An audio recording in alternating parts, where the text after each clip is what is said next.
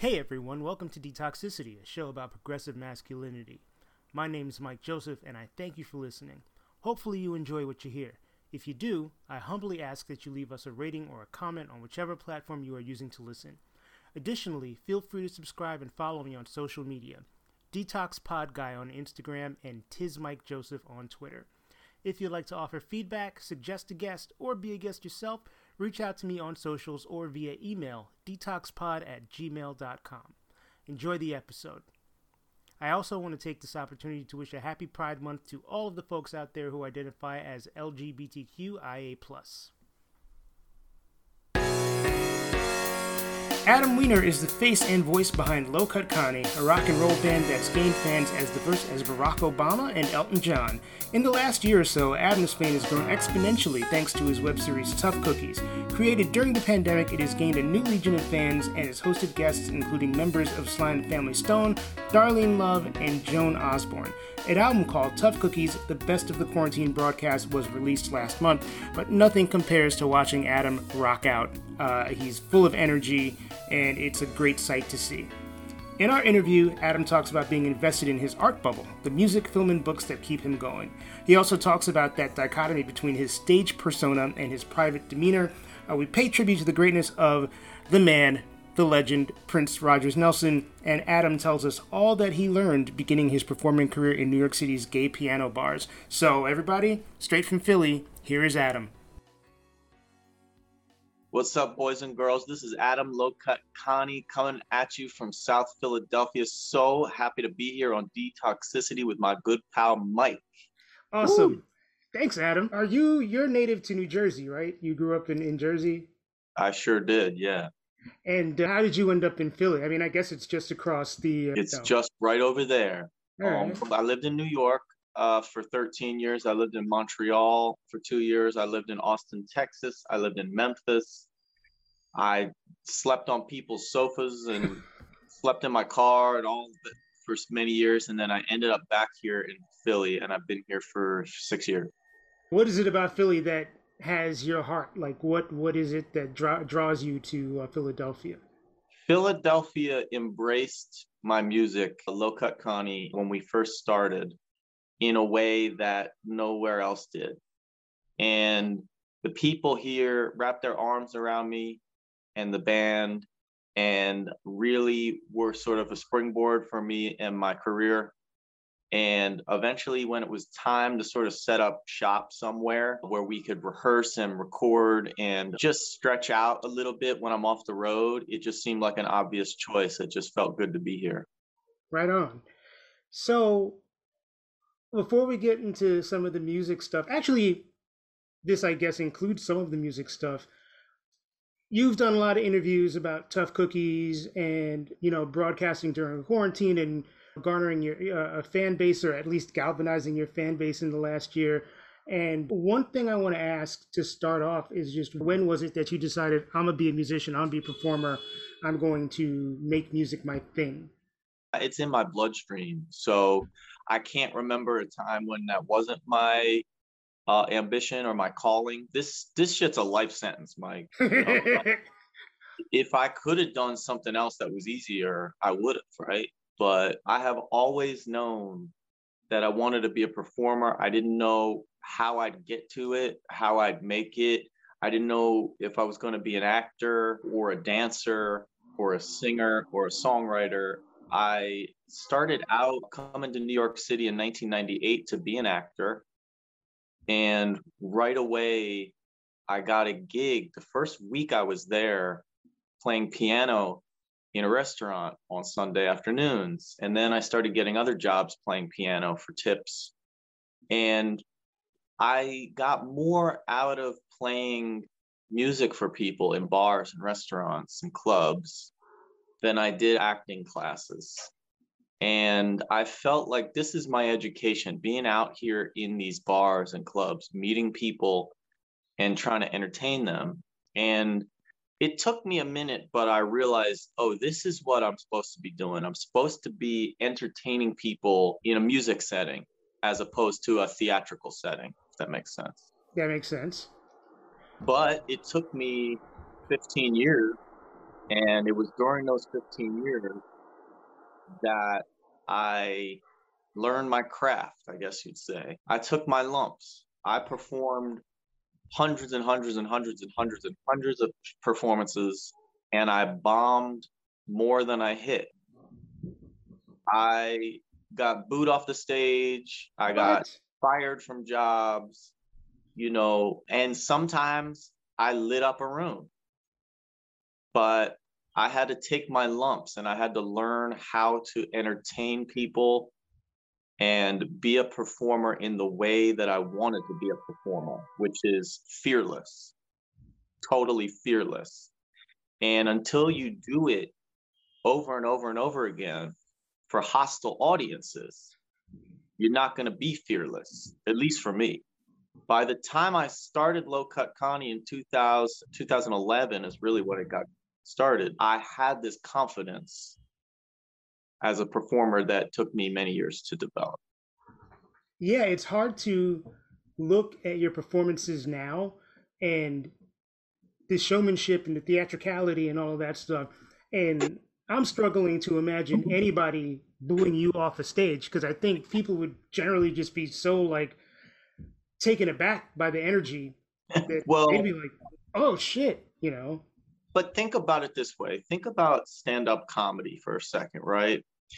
There's tiers to stand-up comedy. You see somebody, a stand-up comic that's gotten to the level of Radio City Music Hall, or they got their own Netflix special, and I guarantee there's 10 to 15 years behind them that took to get to that.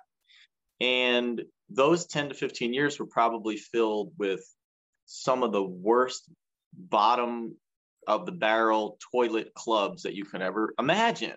Open mic night on a Monday here, you know.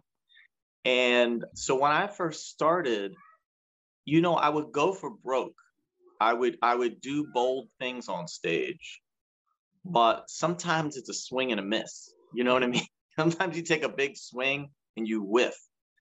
And I did that a lot. Also, though, Mike, I had some issues. I have an eye disease. My left eye, people don't notice this anymore, but my left eye barely moves. Like all the muscles and ligaments around my left eye on this side have been cut, they've been severed. Oh, wow. So I can't move my left eye to the left or down or up and to the left at all.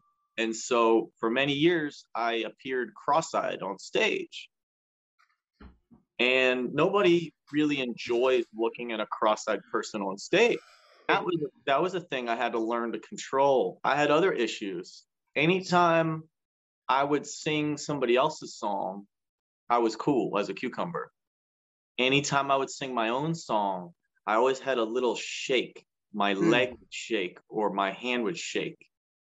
And I had to t- look at videos of myself to see, oh, I got to fix that shit. You know?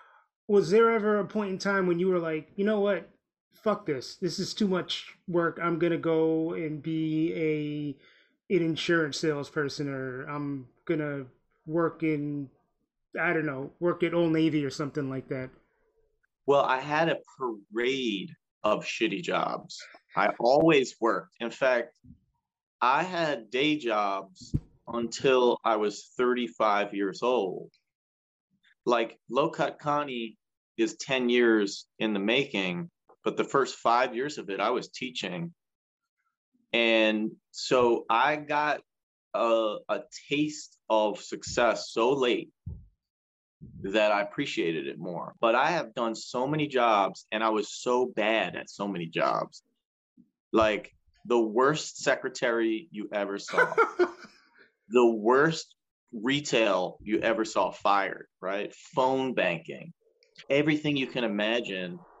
I tried and um, I sort of cozied into a teaching gig, but I'm not going to sit here and tell you I was great at it. I my heart wasn't in it, you know. There's never been a career path that I really uh, anything else that I wanted to do or was good at. So, so this is what was meant to be. It, I was either going to make it or I don't know what. I really don't know. I never, ever, ever really had a plan B. Sometimes I think that's kind of what you have to do in order to like get over. Like you can't have a fallback option because if you do have a fallback option, you're always going to kind of see it in the background floating around. I agree. I I think that you know when I first got to New York City, one of my teachers, it was an acting teacher right before I left acting, said to me, "If you can do anything else, go do it now." You know, like time will expose really where you're supposed to be. And the one thing about me, Mike, is when I was 30 years old and I had been performing already for 10 years, I didn't have any fans, really. I didn't have a whole lot to show for it. I hadn't made money, I had spent money. I hadn't really progressed in my career in the music business. However, there was something that I had built inside myself a voice and a fearlessness and a commitment. And then I really began my career at age 30. That's when I really started to build something. But if I had if if I was meant to do anything but this from age 20 to 30, I would have quit, you know. right. Do you think and you kind of already hinted to the answer to this earlier, do you think it's better to have success or to find your calling or to appreciate your calling more as an adult than it is if you were like if 20 year old adam had just kind of like gotten a, a, super gig right away and was uh, a superstar?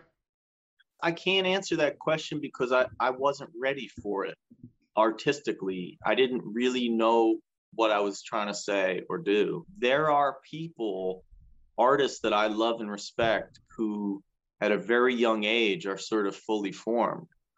You know it's a rare thing but you know stevie wonder was like fully formed at 11 right but and people forget by the way like he made all those classic classic classic records he was you know high school age yeah you know? he was in his early 20s i mean you can make a record like Innervisions at 22 23 years old yeah. like some people don't even know how to wipe their asses properly at 22 23 years old and and prince was was a boy wonder as yeah. well there are people who are sort of touched by the hand of God at a young age. And then there's artists like me and so many other artists that I respect who are sort of workhorses. And there's some raw talent, but you gotta you gotta really turn yourself into a craftsman over time. And it took my 20s to figure out how to get to where I wanted to be. One thing I really love about your performances is that they are so fearless and like you are into it. It's not like you're playing cool at the piano, you're banging your head, getting sweaty, clothes are coming off, all this stuff is happening. And I feel like most people I know, even people that perform, won't allow themselves to get that much out of themselves over the sure. course of a performance. Because I think some of like the rock star thing, and it, it, maybe isn't even just music. I think other art forms fall into this too. But there's almost a sense you got to be too cool for the room. You can't let them see you working really hard. Yeah, you're putting both feet in it. You're doing the Patti LaBelle thing, and you're just kind of like going for it. Yes. And, uh, when, she kick, when you know when Miss Patti kicks her shoes off, you know yes. you know it's, it's business time. yeah, I mean, a lot of people, a lot of performers, they want they are cool. They want to be cool. They want to be perceived as cool. They want to be cool. And part of being cool is not uh, overexerting, not showing your emotions fully, not showing the work, not pushing beyond your limits. You're supposed to keep some in the chamber, you know? But I've never been cool and I don't aspire to be cool. I'll never be cool. I don't know if James Brown was cool or Tina Turner was cool, but goddamn, that's 10,000 fireworks going off at once. That's right. That, that's what I aspire to. Mick Jagger, Freddie Mercury, Bruce Springsteen, Prince, James Brown, Tina Turner. These are these are like the greatest entertainers on stage who just bring 125%. Iggy Pop, is somebody I really look up to. And I these are performers who will never be boring one day in their life on stage. Little Richard, who I keep I keep Little Richard right here on the piano. This oh, autograph. Oh, that's amazing. Oh, that's signed. Did did he actually sign that for you? No, this is oh. like when he would perform his brothers and and like nephews would give out bibles at the concerts and in the bibles would be these these signed pictures but i have a very short attention span and i give people what i would want to see what I would want to see if I paid money to see something. And I also think that, you know, everyday life, that, you know, it is what it is. Like we, we know what to expect out of people's behavior when we go out on the street, to the bank, to the subway, to work. Aren't you supposed to go see entertainment and it's supposed to give you something unexpected, something enlightened, something elevated? When I lived in Memphis, I went to see Al Green, Reverend Al Green on a Sunday. I have seen Al Green on stage, like with his band, and he's charisma personified. But to see him throw down on a Sunday at his church was, it was very emotional. I mean, he was so a hundred percent committed to every word that he was singing. Sweat pouring off of him, tears running down his face, and tears on the faces of the people in in the congregation. And I was about 19 years old at that time. And these are the kind of things I saw that sort of mod I modeled myself on. You know, I said I want to be able to do that for people. And you do. I mean, uh, you've been one of the the bands or the artists that has picked up a ton of fans in the last year. Like you decided to start Tough Cookies, and and when you sort of face down the foreseeable future and were like, well, shit, I got to find something to do. Was formulating this kind of a self care thing, or was it like I need to make some money, or was it all of the above? How did that come about? All of the above. I mean, I wasn't thinking about money because I don't think anybody thought you could make money from live streaming. I definitely, I I had to get myself motivated because I sat there and said, I am not going to lay on the couch for a year. That's not an option for me. Emotionally, with my history with depression and issues that I've had, I was not going to accept this lying down. That was number one. Number two, people that I knew and loved, fans, friends, family, they were despondent. They were losing jobs and losing loved ones and losing hope. And I said, if there's anything I can do just to make people laugh, smile, or feel elevated for a minute, let me try. And number three, you already said it. I work so goddamn hard to get where the fuck I am. I am not going to push the pause button on my career for a year. Get the fuck out of here with that. I'm not going to sit there and let all the air go out of the balloon. No way. So I had to get busy. And I didn't think it would take off the way that it did. I didn't think I'd be doing it a hundred episodes and that it would have grown to this. But I'm not surprised because I'm I'm I like to put in a shift. You know, I like to go to the office and put in a shift and feel good about my shift. And so I created a new routine for myself. Right. You mentioned, I mentioned your your energy, and you mentioned depression a little bit after that. And I'm wondering if, like, after you're done with the performance, whether it's out in the world or you know in your living room or whatever, and you're kind of spent and covered with sweat, and like it's over. I guess there are a couple of different ways someone can feel after that. Is it like you know, is it an, an endorphin rush? Is it like crashing back to earth? Like how do how do you after all that energy is expended, how do you kind of go to the next phase where you're just kind of Adam not in front of an audience, kind of getting through your your daily thing? Yeah, well, I I like to, I'm not a partier and the people that know me know I'm very mild mannered and very square at, at the end of the day. Keep saying like you're not cool and you're square. I have yet to see evidence of squareness. Well, for me, the entire party is on stage. And the party is for you and it's for your friends and it's for the people that you are with in the audience. It's not for me.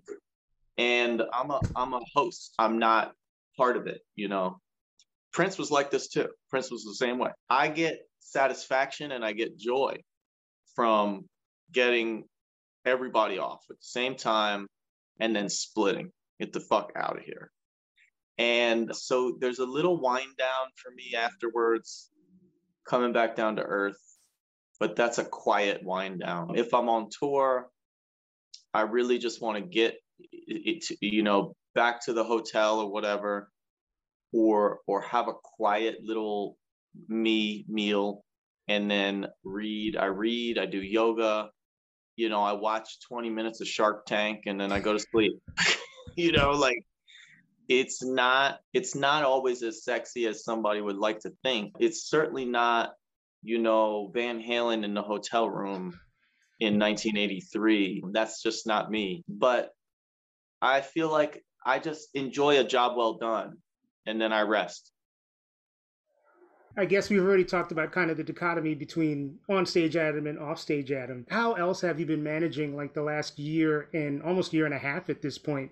As we're recording this, we're just kind of getting out of, you know, we're getting back into being able to see people and hang out with our friends again and, and see our families and all that kind of stuff, you know, after being in isolation for, you know, 14, 15, 16 months. How is that working out for you?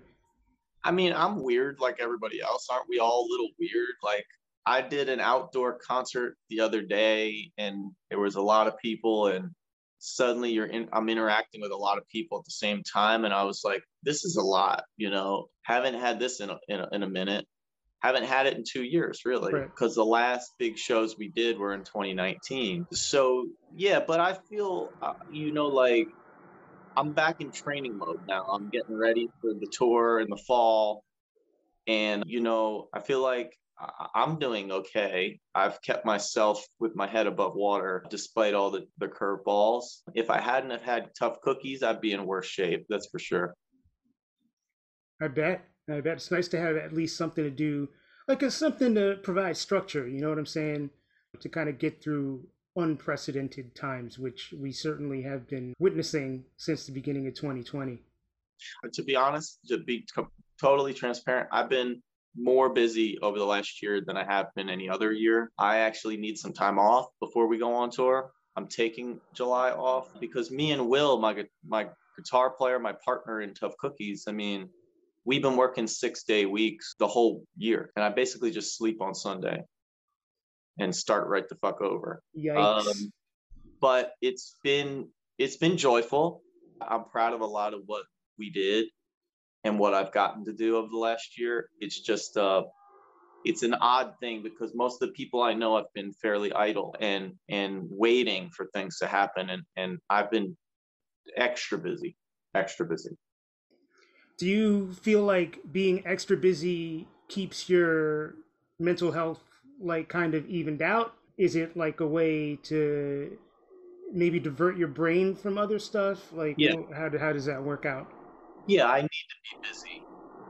There's a limit, you know. If I overwork myself, which I tend to do, it, that can be bad as well. But luckily, I've got a nice, caring group of people around me at home and in my work life that care about me and they want to see me do well. And so they let me know when I'm fucking up. Is it just like, hey, Adam, you're fucking up? Yeah, people you can they can tell when I'm getting off. You know, you need some time off, or yeah, you need to take a minute. But that's nice to have at this point. There was a time when I was sort of like low cut Connie, and my whole career was just me by myself, pretty much. I was I was doing it all, and now I have some help. And for the first time in my career, I can take some time off, and everything's going to be all right. That's an, that's an awesome feeling. To, it is. to not always feel like you have to like grind, grind, grind, grind, you know, yourself to a nub almost. Yeah, absolutely. Because I want to be this fall when when people pay good money to come see the band. These shows are going to be so explosive. I want to be full firecracker. You know, Tina Turner at her peak. I don't want to be limping into it. I right. want to be absolutely on my front foot. And so I will be. I'm just going to take a take July and then I'm going to come back strong in the fall. So, one thing I read about Cut Connie that I found kind of cool is that you spent I guess, a lot of time honing your act in gay bars and, and within the queer community, which being a straight guy must have been kind of like interesting for you. Was it something that you did consciously and was it something that you were comfortable with? Well, first, I will correct you. And without going into it, I don't consider myself, you know, straight. And it's not a word I've ever used or derived any meaning from. That being said, your point is well taken is that I was working in the gay bars. I wasn't hanging in the gay bars. I was given an opportunity when I was 21 years old and was desperately trying to find a job. I was given an opportunity to perform in a club called Pegasus that's no longer around in New York City.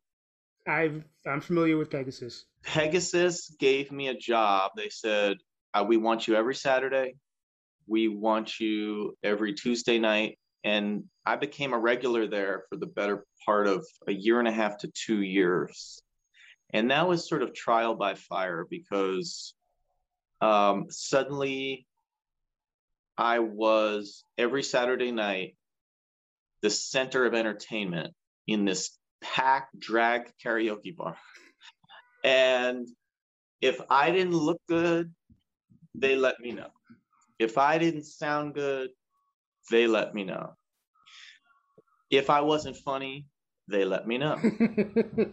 and I learned so much. I made so many friends.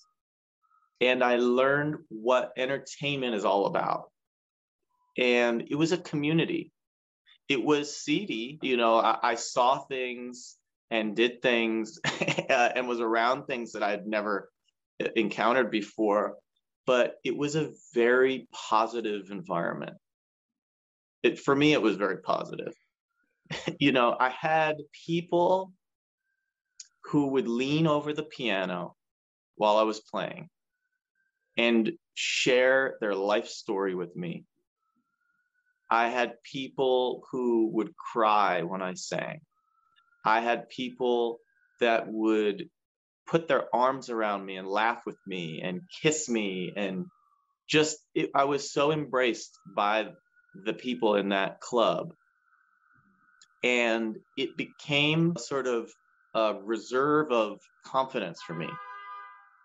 That later in my career, when I was traveling and I would bomb or, or whatever discouraging thing would happen. I had that little bit of of gas in my tank. I, I to know get back up there. You can do it better tomorrow. And, and then I worked at the Stonewall, not the Stonewall the club, but the Stonewall Bistro, which was the restaurant that's no longer there. But the Stonewall used to have a restaurant, a piano bar next to the club on Christopher. I did very well there but I did get fired from that job because I didn't know enough Christmas songs. Yeah, I worked there for like a year plus and I did great. I had a lot of fans. Everybody loved me. I had a lot of friends that would come in and then I worked Christmas and I just I don't know a lot of Christmas songs. I'm I mean, I'm, you're Jewish. Yeah, and they hired me, you know, I whatever. They fired me halfway through the night. I worked a little bit at Brandy's, which is a club that's a little bit of that's not re- Brandy's isn't really a gay bar. It's more of a classic piano karaoke bar. And that place I didn't really fit in as well. I really didn't do great there. I I, I was not well received there. And uh, I also was playing piano for cabaret shows. A couple people that I was their piano accompanist. There's a woman that I love named Jane who she had an act very similar to Bette Midler's act, and I was basically her Barry Manilow. and we would do jokes. And I learned so much on the New York City gay bar circuit. And it's just it's part of who I am. I, would imagine that these these were things like to tie into the theme of the podcast that shape your uh, opinions about masculinity like as a whole you know you and i are in the it same did, age range so I, I, can imagine the era in which you grew up because it was the era in which i grew up and really kind of having to figure things out on a rolling basis as you maneuver through the world. So i would imagine that that was kind of a crash course in, in what is a man what does a man do that sort of stuff. I absolutely. I i met people who were unlike people i had known before I spent time with people unlike people I had spent time with before. My entire vision of, of gender identity, sexuality, and community was completely changed in my early 20s, working in, in, in gay bars in New York City. Coming out of New Jersey from the suburbs, I had what I thought I had been exposed to people from all walks of life, but I didn't know anything. I didn't know a damn thing. And I think that it came at a crucial time in my early 20s before I was fully formed. And I carry that with me now because you were talking to me and you used the word straight, and a lot of people will sort of frame me or what I do in, in particular ways as it relates to what rock and roll is supposed to be. And I have a much different lens for these things. You're a massive Prince fan, I'm a massive Prince fan. One of the things that's always resonated with me about Prince as a performer is he was light years ahead in terms of his vision and portrayal of gender and sexuality. Yes, agreed 100,000 million percent. He was a horny, horny, horny man like me. But tiny, tiny, horny man. he was he was sex positive. He he elevated women in a lot of ways in his music in his videos in his performances I was just thinking about this the other day about how Prince opened for Rick James and people were comparing Prince to Rick James and I I like a lot of Rick James songs but he was a lascivious motherfucker. Yes. I with with Rick James there was this sense that there was some danger behind the things that he was singing about. Whereas with Prince, I think you just this is his MO, like this is his you know, it's not him wanting you to get into trouble. It's him wanting to get into trouble with you together, kind of. Sure. and I I think that in songs like Little Red Corvette and Darling Nikki, there's so many songs where the female is the sexually confident one and yeah. he's the insecure one. Yes. You know, Little Red Corvette, it's so simple. Everybody knows the song, but how revolutionary is he's not sure if he can keep up with her. Right. And uh, that was revolutionary for a man to be writing songs like that. And so you asked me about my formative experiences in the gay bars and in New York City, and it, and it gave me a lens to look through. That was, I feel like, in a, a more open lens to things. It took years for me to catch up and be able to write and perform the way I wanted to to amplify that. But I'm still trying to get there, you know? I don't know. I mean, we grow up thinking, a lot of us, I, I shouldn't generalize, grow up thinking things are one way or the other. And hopefully, as we get older, we sort of realize that there is more fluidity to everything and labels. And under normal circumstances, I don't presume anybody's sexuality at all because, A, it's undefinable for a lot of people. But everything that you're saying is completely resonating with me in terms of, again, not defining yourself, not using labels, having your mind opened, because New York City is such a, a, a diverse place. And then the queer community in New York City is so, so populous and different, and eh, there's everything no matter what your thing is, you come into New York City, you're going to find someone else that sure. is, is, is okay with that thing. Not that I need to toot the horn anymore for either New York City or any kind of non-binary uh, gender expression or sexuality, but hearing those things coming out of people's mouths other than mine is always super affirming. Yeah, I agree. you know, and on top of all that, you just seem like and here's something that I don't think I've actually talked about with most of the men that have been on the show is like body positivity because you know you over the progression of most of your shows tend to perspire and lose clothing without any kind of shame behind it and I do think a lot of guys myself included can often be not as comfortable with their bodies as as you appear to be as I try to be. I mean, yeah, I appreciate you saying that. It's funny. I'm never going to be one of these men who runs on the street with their shirt off. You know, you see these guys just running in the neighborhood with their shirt off. And I swear to God, the window is closed for that for me. Like, I, I'll just never have that level of confidence out in the world. But when I get on stage, it's the whole new ballgame. When I get on stage, everything that burdens my brain, all the neurotic thoughts go away. All of the worries, all of the ideas about who I'm supposed to be or should be or wish I'd be, it goes away. And it's like I shed these layers. And believe me, I've done a lot of things on stage that I look back on later and I say, who the fuck was that? who the fuck was that? And I never would be able to do it in the light of day. Never. But that's the beauty of stage life. That's the beauty of stage life. People say you become this character on stage. I don't. I get to be my true self on stage. It's when it's the rest of the time that I have to curate who I am and say the right things and look a certain way. On stage, I get to do what who are you know everything I feel truly. Do you wish stage Adam and offstage Adam were closer to the same person? No, because I can't live that way all the time.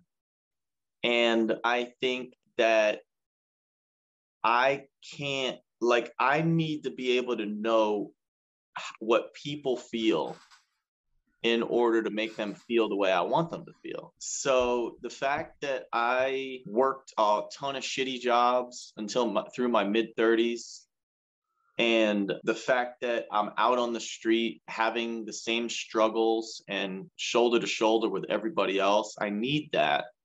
I crave that so that then I can go get up in front of them and provide them a a, a uh, cathartic experience but if I went off in an ivory tower and was totally isolated, I would lose touch.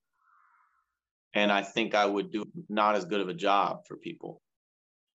I mean, it, it feels like you really get energy from the people that support you having a, an actual relationship and it's not like you know minions bow to me kind of thing it's a hey you know we're kind of all in this together we're doing this for each other it's very like hippie-ish. I don't know if that's a bad word for you or not but communal experience where like you're a part of it. You're not necessarily the overlord of it.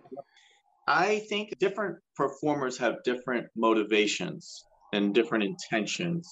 And there are a lot of performers who get on stage who want to be idolized or they want to be lusted after or they want to be envied. And there are some great performers and stars that I, you know, admire in that way. That's one way of doing it. That's just not me. I saw this interview with Iggy Pop where he said, I'm not a chef, I'm a short order cook.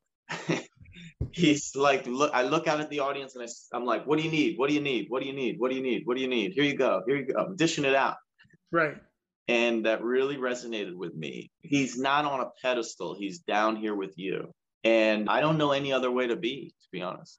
I love all of that. So I guess trying to frame a question here beyond like the music, what motivates Adam? What gets you out of bed in the morning and and and getting through the days? I kind of live in an art bubble. I kind of eat, sleep, and breathe movies, books, music, and that's my life. And I I really try to fill my time with with great things, entertaining things, great things, and in whatever medium, go go see photography or a great film or a play or whatever. I could stand there on the street and watch somebody on the street perform if they're great, you know. And I guess I've always just aspired to be great at the things that I do. And that's much stronger than the desire to make money or be popular. So I, I I am driven to do things that really resonate with people. I don't always do that, but I try. And that'll get me up in the morning because the minute I'm done one album, I'm making another. Amen. You know? All right, I got one more question for you, and it's going to be a really hard question. Sure. What What is your favorite Prince album?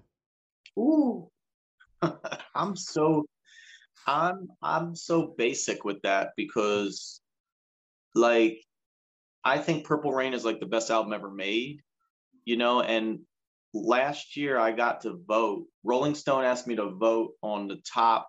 They did a list of the top albums of all time. Yeah. And actually, I just voted again for the top songs of all time. Oh, cool. And I think I know I had Purple Rain at number one for my for my albums list, and because it's my favorite album.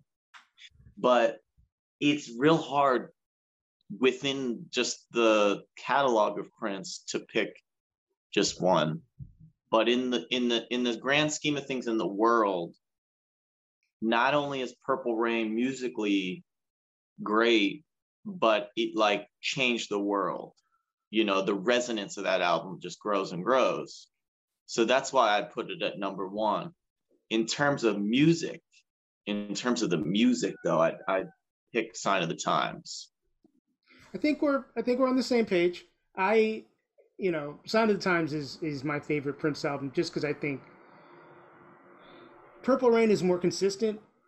Like every song is great. Sign of the Times, there are some songs that are not as great, but there are also some songs that are better than great. Yeah, like he he was taking risks. I mean, Yeah. such re- he was challenging himself. And I read this book recently that is all about those those years with him and what he was doing. And one of the things that drove me nuts reading about him was the fact that he put out Purple Rain. The film was a smash. The, the music was a smash. He's touring stadiums for the first time. And at the same time, he's making around the world in a day.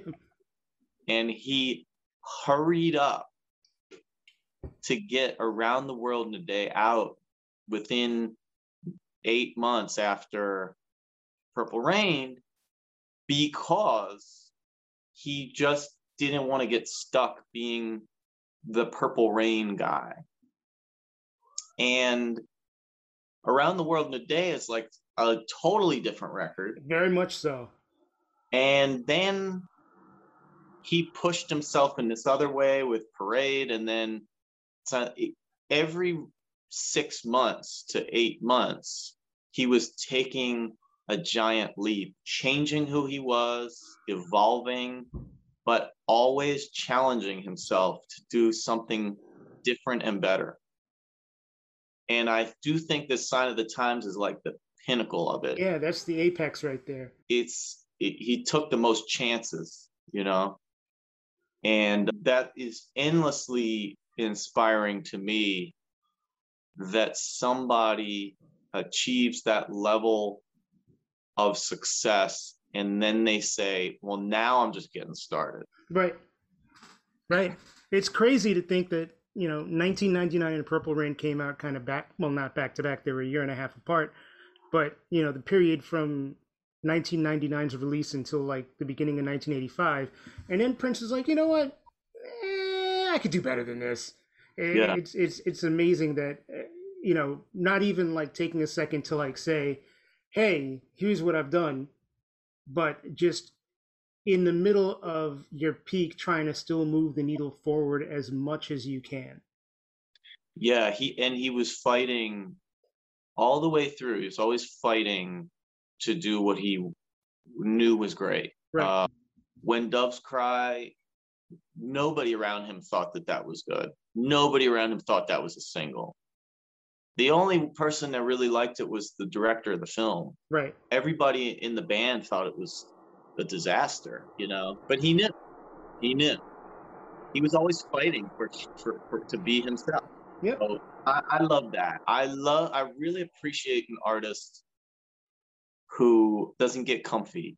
You know, they keep they keep swinging for the fences. They keep trying to do the best thing they're gonna do.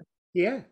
No, a lot of respect for that, and a lot of respect just to acknowledge you know, again, as, as we've been doing throughout this conversation, acknowledge evolution and, you know, doing the work to to be the best, uh, whatever it is that you can be at, at any given time. You know, Prince for a while was very, very good at that. Absolutely. And as far as a live performer, he never, he's, you know, he never coasted. Oh, no he got better and better and better. If he stepped on the stage, he meant business. Yeah. And I don't care if he was in a club, tiny club or a stadium or whatever, he meant business. Mm-hmm. And I I truly believe that, you know, I'm a great admirer of James Brown. And he sort of wrote the book. He sort of created the template for what live performance could be. And there are people like Michael Jackson and Tina Turner and et cetera who sort of took that to places. But Prince worked harder than everybody. He worked harder than everybody. He he he never sang a note or played a note that he didn't 150% commit to. Right. And that is a high bar, you know. Because some days you just don't feel like it. But and yeah, I don't think he had too many days when he didn't feel like it. Yeah, think he was always kind of like, "Let's go." Mm-hmm. You know, make you play body heat fifty thousand times until you know your arms fall off. But he was, yeah. Uh, he was doing it. I gotta say, how revolutionary, pardon the pun, was it for a heterosexual black man in the 1970s and 80s and early 90s to disrupt the conventions of masculinity the way Prince did in his heyday. Uh, just an amazing talent, and this is the week of his birthday if you are listening to this uh, during publishing week. So, good to end that episode with a little shout out and remembrance to uh, the Purple Yoda, Prince Rogers Nelson. Thank you, Adam, for being on the podcast, taking time out of your schedule. He's been incredibly busy lately, uh, getting ready for a tour. If you want to know more about Low Cut Connie, whether it's tour dates and checking him out in concert, or uh, finding out more about Tough Cookies. Uh, they have a Patreon page. You can check it all out over at lowcutconnie.com, lowcutconnie.com, where you can find out everything about Adam and Low Cut Connie. Uh, they're also on all the socials, and um, I certainly advise everybody to check out the music, including uh, Tough Cookies, the best of the quarantine sessions, which just came out a couple, which just came out a couple of weeks ago. Uh, thank you again, Adam, for your time and your honesty. Much, much appreciated. Thanks for listening to Detoxicity. The show is hosted and produced by me, Mike Joseph. Calvin Williams wrote and performed the music you hear at the beginning and end of each episode, and Jacob Block designed the logo. The concept of this show was created by me with inspiration from Jeff Giles and Andrew Grossman. If you'd like to reach out to me to offer feedback, recommend a guest, or guest on the show yourself, feel free to reach out to me via socials. I'm Detox Pod Guy on Instagram, Tiz Mike Joseph on Twitter. You can also email me, detoxpod at gmail.com. Thanks for listening, stay safe and healthy, and take care of yourselves. Till next time, peace.